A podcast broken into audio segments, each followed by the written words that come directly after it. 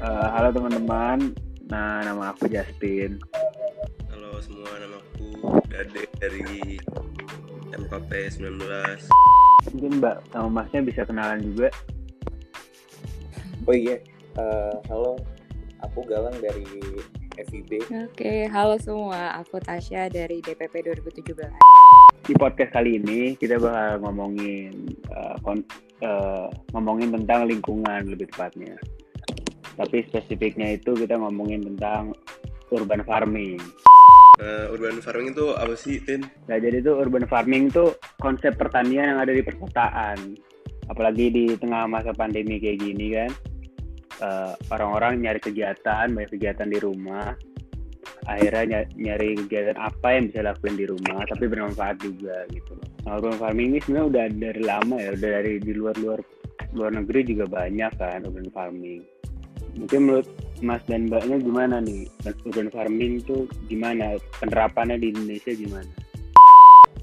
Mungkin uh, aku tidak banyak mengetahui apa ya spesifiknya urban farming, tapi mungkin uh, uh, sedikit lah dari yang aku tahu sebenarnya ya benar itu adalah uh, pertaniannya kotaan kan. Iya. Yeah. Yang mana kalau kita lihat itu sebenarnya kalau misalnya dari sejarahnya kan memang uh, kalau aku baca-baca itu uh, berawal dari uh, Mesir kuno. Mesir kuno atau tepatnya di Machu Picchu. Dan itu uh, contohnya sebenarnya ada sumber pengairan melalui sistem drainase yang dirancang oleh arsitek pada masa itu. Dan juga selain itu kalau kita tarik mundur ke belakang lagi. Uh, ketika perang dunia perang dunia pertama perang dunia kedua uh, urban farming ini adalah salah satu uh, cara untuk apa ya namanya cara untuk uh, mengatasi uh, kelaparan pada saat itu. Karena memang kan kita juga bisa mengaitkan ini sama ini ya kan kondisinya juga corona yang mana distribusi itu terhambat. Nah ya gambarannya ketika perang dunia pertama dan kedua itu mungkin seperti itu kalau kalau aku sih kayak gitu sih melihat uh, apa ya gambaran urban farming dari sejarahnya seperti itu sih mas menarik banget sih yang diomongin sama Mas Galang tentang urban farming tuh. Aku juga uh, kalau aku pribadi, aku kan juga bukan latar belakang dari pertanian gitu kan. Tapi menurutku um, aku baca-baca urban farming itu muncul karena emang keterbatasan lahan kan. Keterbatasan hmm. lahan di perkotaan gitu. Dan uh, untuk memunculkan pemberdayaan diri untuk ketahanan pangan mandiri muncullah itu si urban farming itu sih yang aku tahu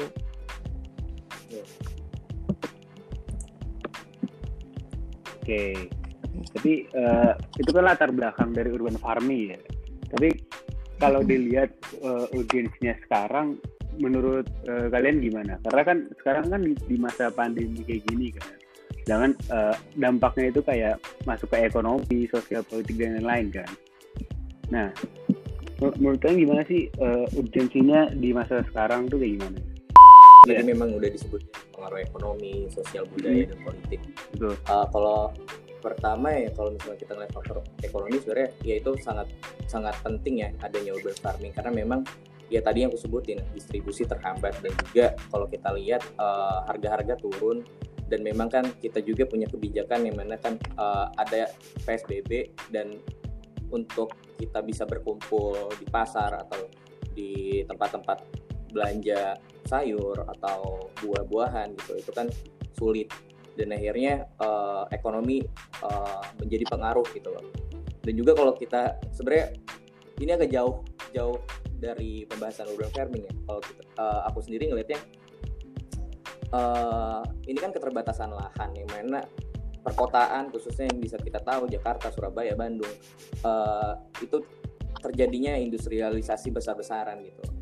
Bahkan kalau kalau kita sendiri lihat kalau misalnya ngeliat data 97% khususnya di Bandung kebutuhan pangan kota Bandung itu dipasok oleh daerah di luar kota Bandung seperti hmm. Cianjur, Karawang, Subang, Sumedang, Garut, Majalengka, bahkan sampai provinsi Jawa Tengah gitu.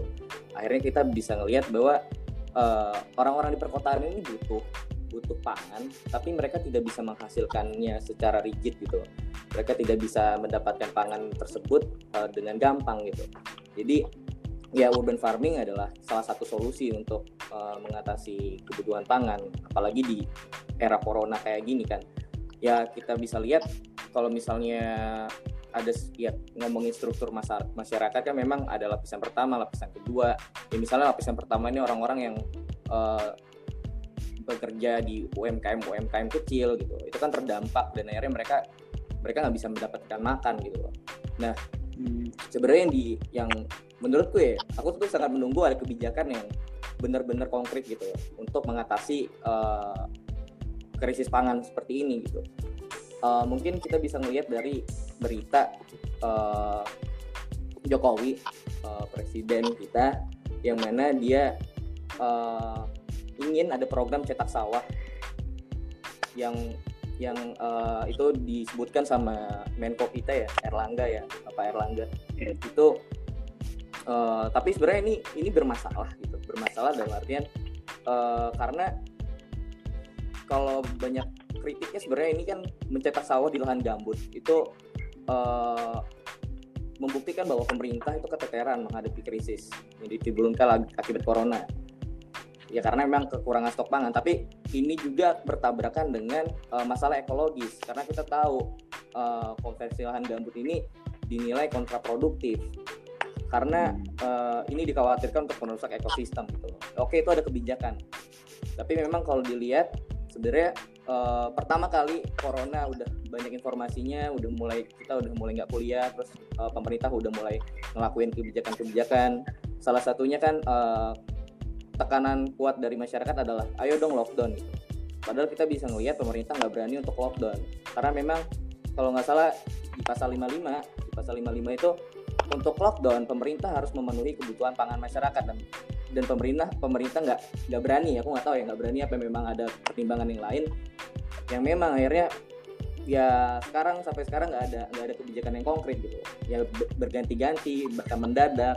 Ya aku melihatnya seperti itu loh. Dan urban farming adalah eh, salah satu bisa disebut sebagai perlawanan ya. Karena memang ya kita nggak bisa nunggu kebijakan konkret dari pemerintah. Ya udah kita seharusnya bikin apa ya bergerak sendiri gitu loh. Uh, secara kolektif antar masyarakat. Gitu sih. Uh, kalau dari mbaknya kalau dari aku, menurut aku ya kan um, tadi sempat disinggung kebijakan, kebijakan pemerintah yang emang nggak berani untuk um, mendistribusikan kebutuhan pokok kita nggak sih? Itu tuh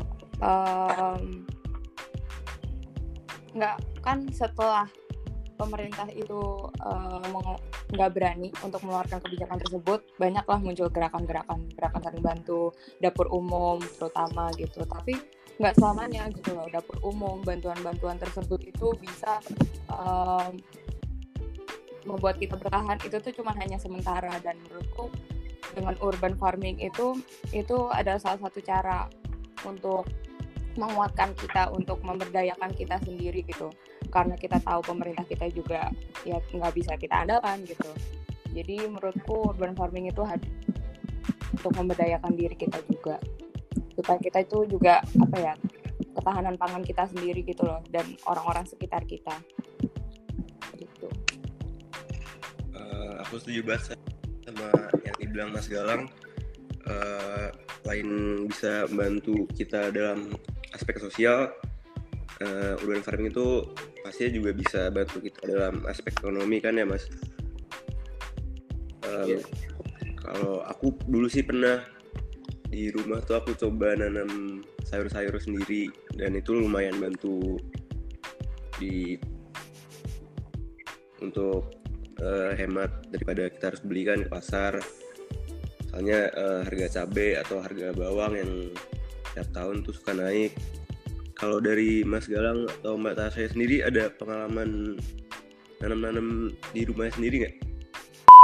Uh, pengalaman ada sih ketika masih belum di belum merantau ya belum merantau di Jogja jadi uh, sebenarnya memang uh, keluarga keluargaku memang suka ini berkebun di belakang rumah hmm. kayak buah-buahan sayur-sayuran sebenarnya memang uh, kalau kondisinya kayak gini ya sebenarnya aku pengen banget gitu pengen banget berkebun tapi memang ya tidak ada tidak ya mungkin aku aku kurang niat juga sih tapi memang seru pengen tapi karena memang situasinya aku di kos gitu aku belum pulang. Dan kalau ngomongin soal bermanfaat nggak sih kita berkebun gitu di rumah? Ya sangat bermanfaat gitu loh kalau misalnya uh, misalnya nanam cabai ya aku punya pengalaman nanam cabai jadi biasanya di ketika itu lagi panen itu banyak banget. Dan apa sih uh, positifnya ketika kita uh, selain kita bisa mendapatkan uh, apa kebutuhan tanpa harus membeli itu juga membangkitkan rasa solidaritas kita gitu loh. Kayak ketika kita kelebihan panen kita bisa bagi-bagi ke tetangga-tetangga kita. Jadi sebenarnya uh, Indonesia ya ngomongin secara luas ya orang-orang kota itu kan komposisinya itu padat terus juga heterogen terus juga uh, pasti akan menimbulkan permasalahan sosial yang cukup rumit gitu. Nah ya seperti pengangguran terus juga tidak si apa ketidak baikannya hubungan antara tetangga gitu ya urban farming punya juga peran uh, dalam kebudayaan gitu ya. Dengan dengan kalau kita melihat misalnya budaya Papua gitu orang-orang Papua tuh suka banget berkebun jadi uh, orang-orang Papua orang-orang apa Sumatera Selatan yang memang di dalam pedalaman-pedalaman itu memang suka berkebun. Dan kalau kita bisa melihat orang-orang di pedalaman tuh sangat erat gitu hubungannya. Jadi mereka ketika panen tukar tukar makanan gitu misalnya saya uh, dapatnya terong mereka bisa dapetin apa misalnya singkong atau apa apa misalnya sayurannya itu kita bisa barter gitu. Memang kembali lagi ke prinsip ekonomi tradisional dulu ya barter gitu jadi selain kita bisa uh, hemat tapi bisa juga untuk mendekatkan diri dengan tetangga sekitar gitu. Kalau dari aku, aku justru kebalikan sama Mas Galang. Aku di rumah itu nggak pernah berkebun dan baru berkebun sekarang pas di kos. Jadi itu aku emang mulai um, urban farming tuh tahun 2020 ini benar-benar awal tahun kemarin. Nah kemarin tuh tapi aku mulainya dari tanaman hias kan dari sansevieria gitu buat ngelatih ketekunan dulu buat ngelatih ketelatenan dulu untuk ngerawat tanaman sampai akhirnya baru berani lah beli lidah buaya terus beli daun mint terus abis itu kemarin juga sempat dikasih bibit cabe dikasih apa namanya um, barusan kemarin juga bawangku tumbuh, serahku tumbuh gitu. Um, kalau misalnya hmm. dari cost tips dari aku itu sih emang emang apa ya urban farming ini juga ngelatih kreativitas kita. Jadi kayak uh, ngelihat kira-kira lahan mana yang bisa kita pakai buat urban farming.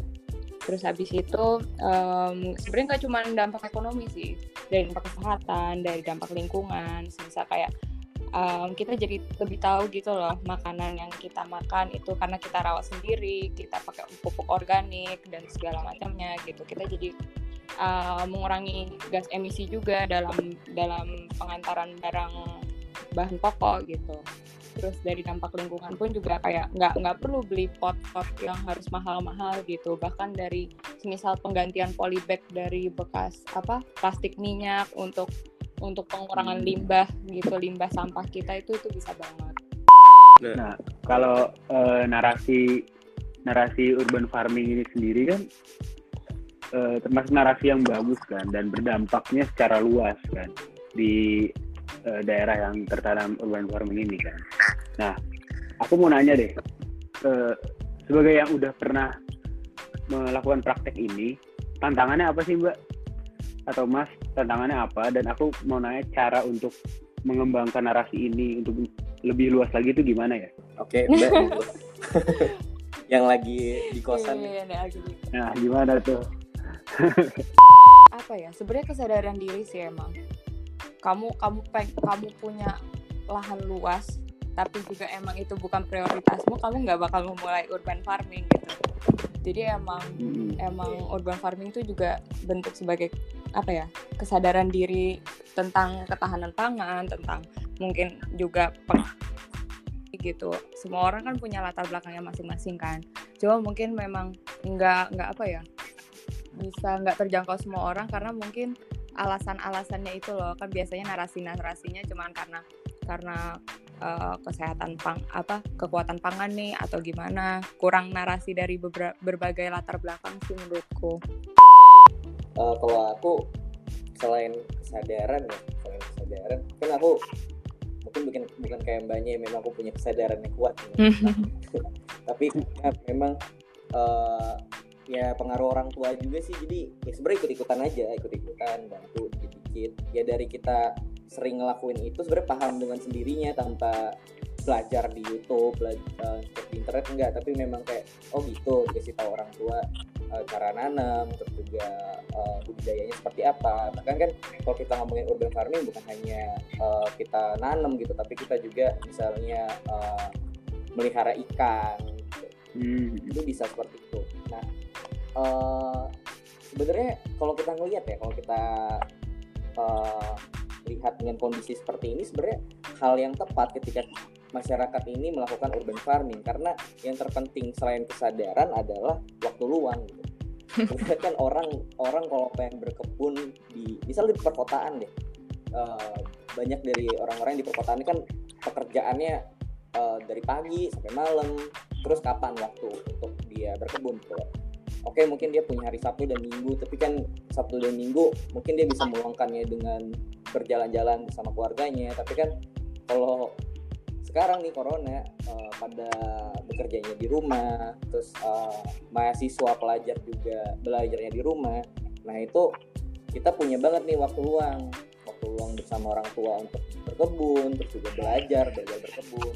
Dan juga memang kepekaan melihat kondisi seperti ini karena ya kita bisa tahu kan akan ada resesi ekonomi bahkan kita hmm. sudah melihat nih uh, kita sedang sedang bahaya ekonomi ini sudah mendekat nih.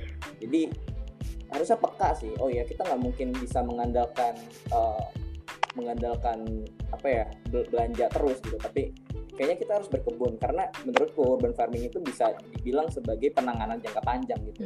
Sepakat. Sepakat sih uh, kamu kamu sendiri gimana? Gimana? Kalau gimana ya? Kalau pengalamanku dulu juga dulu aku tuh rumah punya uh, istilahnya ada halaman dan aku yang punya kebun dan sekarang pun aku punya kebun uh, di daerah Bekasi itu kebun rambutan gitu loh. Jadi ya itu itu ikut berkontribusi lah tapi nggak terlalu ini ya maksudnya mungkin nggak ter aku ya. nggak terlalu paham. Ikut-ikut doang lah sama orang tua gitu kan. Iya. Lumayan bisa dapat kebutuhan juga ya Tina iya belum belum terlalu mendalami gimana gitu. Masih belajar kan. Tapi aku suka sih maksudnya uh, narasi seperti ya solidaritas pangan itu tidak bisa bertahan lama karena sebenarnya aku punya temen yang memang dia pengen ngebantu uh, misalnya kalau teman-teman lihat di sepanjang jalan perempatan dekat UGM itu kan banyak tuh uh, tukang beca terus pedagang-pedagang yang kumpul tuh untuk nungguin um, apa iya. makanan yeah. kan biasanya banyak yang bagi-bagi makan tapi aku tuh sebenarnya bingung ini bukan ini bukan solusi ya tapi kayak aku bingung sebenarnya uh, ini kan bukan jangka panjang kan ini jangka pendek. Misalnya kan kita nggak selalu untuk ngasih makan mm -hmm. mereka terus menerus kan. Memang harus ada solidaritas yang kuat tapi gerakan gerakan-gerakan seperti ini kan nggak selalu ini ya apa konsisten ya. Pasti ada iya. istirahatnya. Dan sebenarnya kalau menurut kalian sendiri aku nggak paham aku belum tahu jawabannya sih. Apa ya yang bisa ngebantu mereka yang memang kayak orang-orang yang nggak nggak mampu untuk bayar kosan, nggak mampu untuk beli makanan ini secara jangka panjang apa gitu ya? Kan mereka nggak punya rumah, nggak punya lahan gitu. Kalau kalian sendiri gimana menurut kalian? Kalau aku nggak tahu jawabannya sih sebenarnya. Kalau kalau aku ya, kalau aku makanya tadi aku bilang di awal gitu dapur umum dan bantuan segala macamnya itu emang emang nggak bisa jangka panjang gitu loh. Makanya kesadaran akan urban farming ini. Soalnya gimana ya, kayak aku ngerasa narasi-narasi kita pun juga emang dari awal dari kecil. Kalau misalnya kayak petan pertanian tuh ya udah pekerjaan yang kayak ya udah padahal sebenarnya kenyataannya tuh ah susah banget gitu. Belum semisal um, tanaman kita kena hama, belum belum semisal gagal panen dan segala macamnya gitu. Dan itu yang membuat membuat apa ya? Aku ngerasa kayak mungkin seumuran kita sekarang ya nggak ada yang pernah kepikiran untuk menjadi petani gitu loh. Apalagi kayak semisal aku dari kecil di kota di Jakarta um, tumbuh ngelihat pohon ditebangin dan segala macamnya. Taman tuh beton semua isinya bukan pohon. Dan sebenarnya kayak itu karena itu sih itu itu menjadi kesadaranku. Aku nggak punya orang tua yang apa yang emang concern juga di perkebunan gitu emang gimana ya meningkatkan meningkatkan awareness akan akan ini sih akan pemberdayaan pangan ini sih yang harus ditingkatin menurutku jadi ada dari psikologisnya juga ya urban farming tuh. Nah, mengisi Iya. waktu luang lah ya iya kalau menurut Mas Mbak tuh misalnya nih ini di rumah kan ada eyangku iya ada. Ah, bisa nggak sih mereka mereka tuh urban farming sebagai mengisi waktu luang mereka? Paling nggak untuk menjaga fisik sama pikiran mereka gitulah. Kalau menurut sama Mas sama Mbaknya gimana? apa ya? Kalau aku sih ya dibalik ini misalnya dibalik umur ya. Sebenarnya ketika kita menanam itu tuh kayak sebenarnya ngurusin hewan gitu loh. Ngurusin kita punya kucing kita urusin. Mereka udah besar. Dan sebenarnya ketika tumbuh daun sedikit pun kayak misalnya kita terapkan itu di zamannya SD deh. Kita kan pernah kacang hijau nggak sih? eh, praktik. Praktik Oh, iya, iya. itu tuh. ketika keluar tuh ketika keluar tuh bener-bener seneng gitu kalau ngomongin psikologis pasti ya pasti happy banget gitu. Kita bisa menghasilkan eh, makanan kita sendiri gitu. Terus kalau ngomongin fisik eh, apa ya aku kalau fisik nggak tahu ya tapi lebih ke, ke jiwa gitu loh. Kayak ngerasa ngerasa seneng aja dibandingkan eh, intinya kayak kita bisa berproses dengan alam sih. Gitu. Kalau menurutku pribadi ya tadi kayak pandanganku um, butuh kesadaran sih mau mau dia tua mau dia muda gitu. Itu emang butuh kesadaran dan masuk ke kebiasaan kita. Kenapa aku memulai urban farming juga dari tanaman hias yang mudah dirawat tuh ya untuk membuatku tuh bisa apa ya punya kebiasaan gitu loh. Biar bisa tiap pagi um, nyiram tanaman. Dan itu bukan kayak jadi pengingat lagi tapi udah kebiasaan. Bangun tidur habis ibadah terus habis itu ya udah nyiram tanaman gitu nah itu dia. Mungkin kayak kalau emang pengen mengajak eyang kita atau ngajak orang tua kita yang emang nggak biasa dengan dengan apa dengan tanaman dengan tumbuh-tumbuhan gitu dengan tanam menanam itu juga menurutku eduka pendekatan dulu sih tentang urban farming itu gimana. Terus mungkin dari latar break latar belakang mereka tuh yang kayak gimana bisa kita cocok-cocokin gitu loh Iya bener banget. Uh, uh, semisal kayak mereka ekonomis banget gitu yang kayak ini loh kalau harga cabai tuh mahal harga cabai tuh mahal bulan depan gitu. Udah kita nanam aja mulai nanam gitu. Atau enggak um, ya semisal dia lingkungan banget gitu ayo sekalian bantuin bumi gitu kan. Pohon apa Mhm. tumbuhan-tumbuhan di bumi kan udah pada habis sampah udah makin banyak gitu. Udahlah daripada belanja di pasar lagi kita coba nanam gitu mungkin menurutku pendekatan-pendekatan yang kayak gitu sih Nah, masih banyak orang yang nggak tahu tuh apalagi Indonesia nih.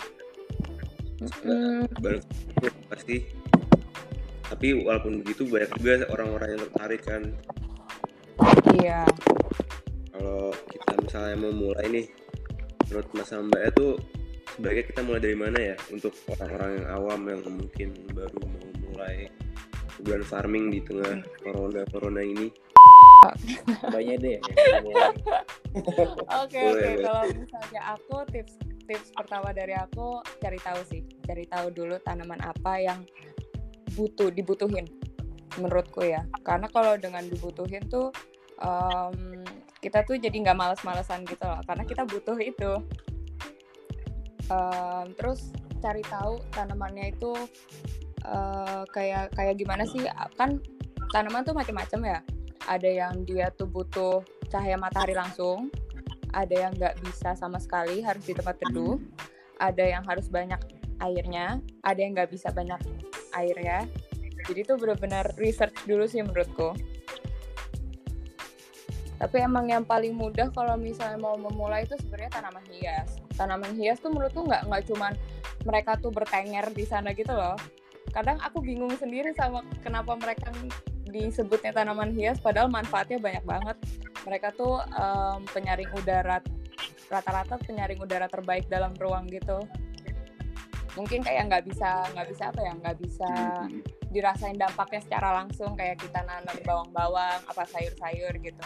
Tapi menurutku mereka itu um, cocok lah untuk untuk awal-awal untuk pengenalan dulu sama tanaman atau enggak semisal kalian cari aja di dapur gitu kalau kadang-kadang kalau misalnya suka kelamaan gitu itu tuh suka numbuh sendiri bahan-bahan dapur tuh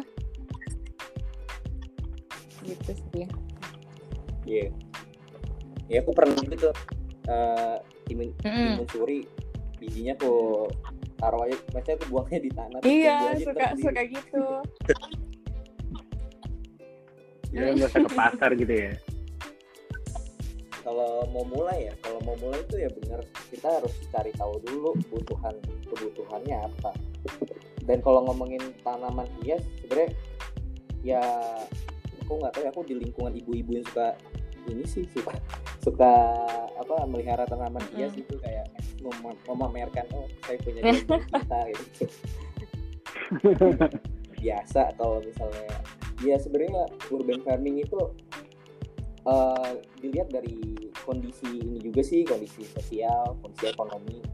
Sebenarnya Hmm. eh, ketika kita sendiri eh, misalnya kalau eh, beberapa orang kalau misalnya di eh, luar negeri misalnya eh, studi di situ biasanya kan anak kos kan anak kos yang mana dia kayak aduh eh, saya nggak punya uang banyak nih karena memang biayanya eh, cukup tinggi gitu. Akhirnya dia melakukan urban farming berkebun nah kalau misalnya kayak kita di Indonesia ya kembali lagi tuh ke kesadaran oh ya ini corona dan kita uh, penghasilan kita menurun terus ya udah deh kita coba untuk uh, berkebun nah cara untuk berkebun sebenarnya kan itu dari apa ya dari uh, langsung otodidak aja sih kalau misalnya kita kita tahu udah ada teknologi terus searchnya di Google cara cara Iya. berkebun gitu. pasti ada gitu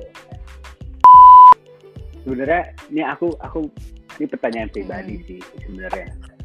Eh, tadi kan kita kan di dari kecil tuh narasinya itu selalu nggak mengarah ke pertanian yang tadi eh, mbaknya bilang kalau misalkan dari kecil kita nggak akan berpikir kalau misalnya eh, petani itu eh, susah Mm-mm. atau gimana kan ya kan Nah, sedangkan eh, urgensinya pada saat ini kita juga harus eh, membangun narasi ini menyebarkan narasi ini mengembangkan narasi ini eh, untuk agar bisa dipraktekkan oleh masyarakat luas Iya. seperti itu kan Iya. karena dampaknya juga positifnya juga banyak kayak ada eh, ruang terbuka hijau mengurangi Mm-mm. polusi terus kayak membantu eh, ketahanan pangan dan lain-lain gitu loh nah ini aku rangkum aja ini pertanyaan terakhir mungkin ada gak ya eh, saran atau pesan dari Mbak dan Masnya untuk masyarakat luas agar istilahnya ikut berkontribusi lah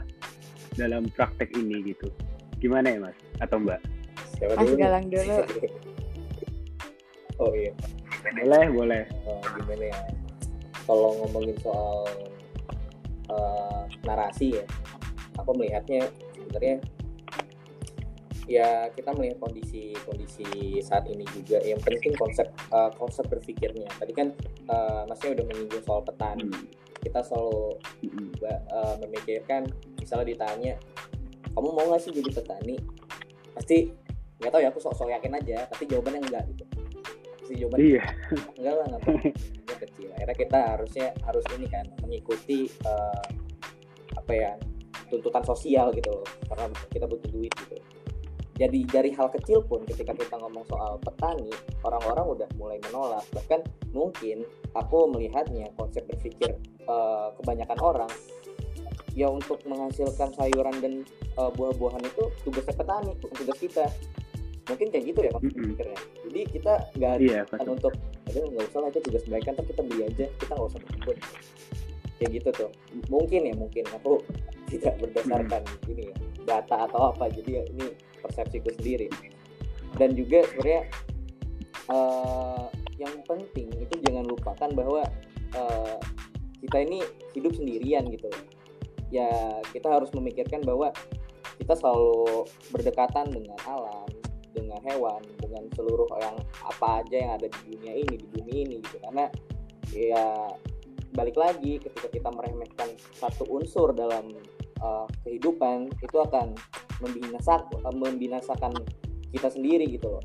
Jadi untuk kita mau memulai berkebun atau urban farming ya harus peduli sih. Intinya kita bisa melihat dari keadaan sekarang. Misalnya eh, orang-orang uh, memang punya banyak kapital punya banyak uang gitu.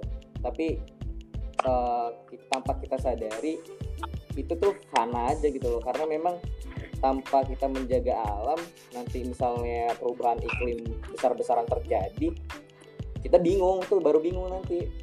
Ya, terus terus ngapain nih? Uangnya mau diapain nih gitu.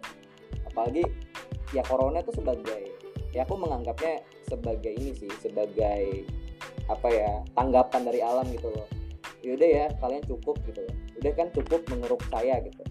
Dari situ kita harusnya sadar oh iya kita istirahat eh, bukan istirahat ya kita berhenti deh untuk untuk merusak merusak alam dan coba untuk uh, membangun itu kembali kayak gitu sih. sebagai warning ya corona itu mas ya yeah. uh, kalau aku boleh rangkum dikit uh, jadi intinya tuh semuanya berawal dari kita ya ban farming itu dan kayaknya nggak ada rugi ruginya nggak ada ruginya malah kalau kita misalnya mau coba uh, ada oh, mungkin ada tambahan dari Mas Galang atau Mbak Tasya? Kalau dari aku aku setuju banget sih sama Mas Galang. Kita tuh apa ya corona ini tuh emang emang buat ngingetin kita gitu loh. Kalau kita tuh lupa sama uh, untuk istirahat sejenak untuk apa namanya untuk ngelihat sekitar kita. Kalau misalnya apa yang udah kita bangun dan segala macam yuk it's enough gitu loh itu udah melampaui menurutku. Dan dan perlu banget ke keseimbangan ekosistem. Perlu banget sih yang tadi Mas Dalam bilang. Apa ya kayak kayak urban farming pun juga ada ya karena karena kita juga ngambil lahannya juga kan.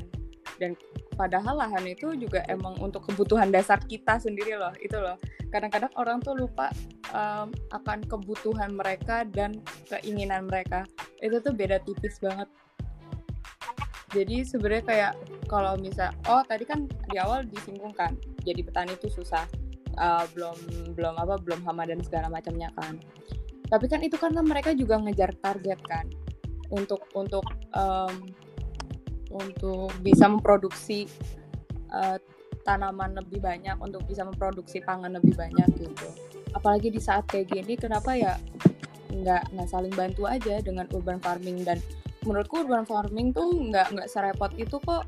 Kalau semisalnya apa namanya um, bisa gunain bahan-bahan bekas yang ada semisal kaleng bekas bisa pakai kardus bekas gitu.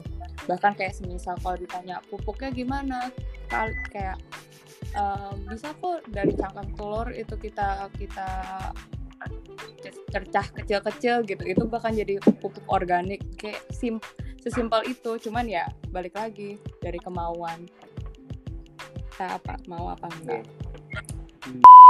Apal apalagi uh, sekarang kalau kita bisa nyebut Jakarta nih mm -mm. lahannya dikit nih. Sebenarnya nggak dikit mungkin ada lahan tapi itu iya. dijadikan investasi gitu loh. Misalnya orang satu satu keluarga punya lima rumah. Yang dipakai cuma satu lima rumahnya nggak digunain tidak uh, lahan tidak produktif kan. Dan mungkin ya harapan ya harapan pribadi uh, bisa lah kalau misalnya kita tinggal di perkotaan kita lihat kanan kiri misalnya kalau emang ada lahan itu nggak kepake ya kita izin orang yang punya untuk yo kita boleh nggak nih? Sementara kalau nggak dipakai kita bikin kebun. hmm, kebun kolektif. Nih. Nah, iya. jarang kebun kolektif tuh banyak di Jogja banyak di Bandung cuma kalau buat di kota-kota lain aku kurang tahu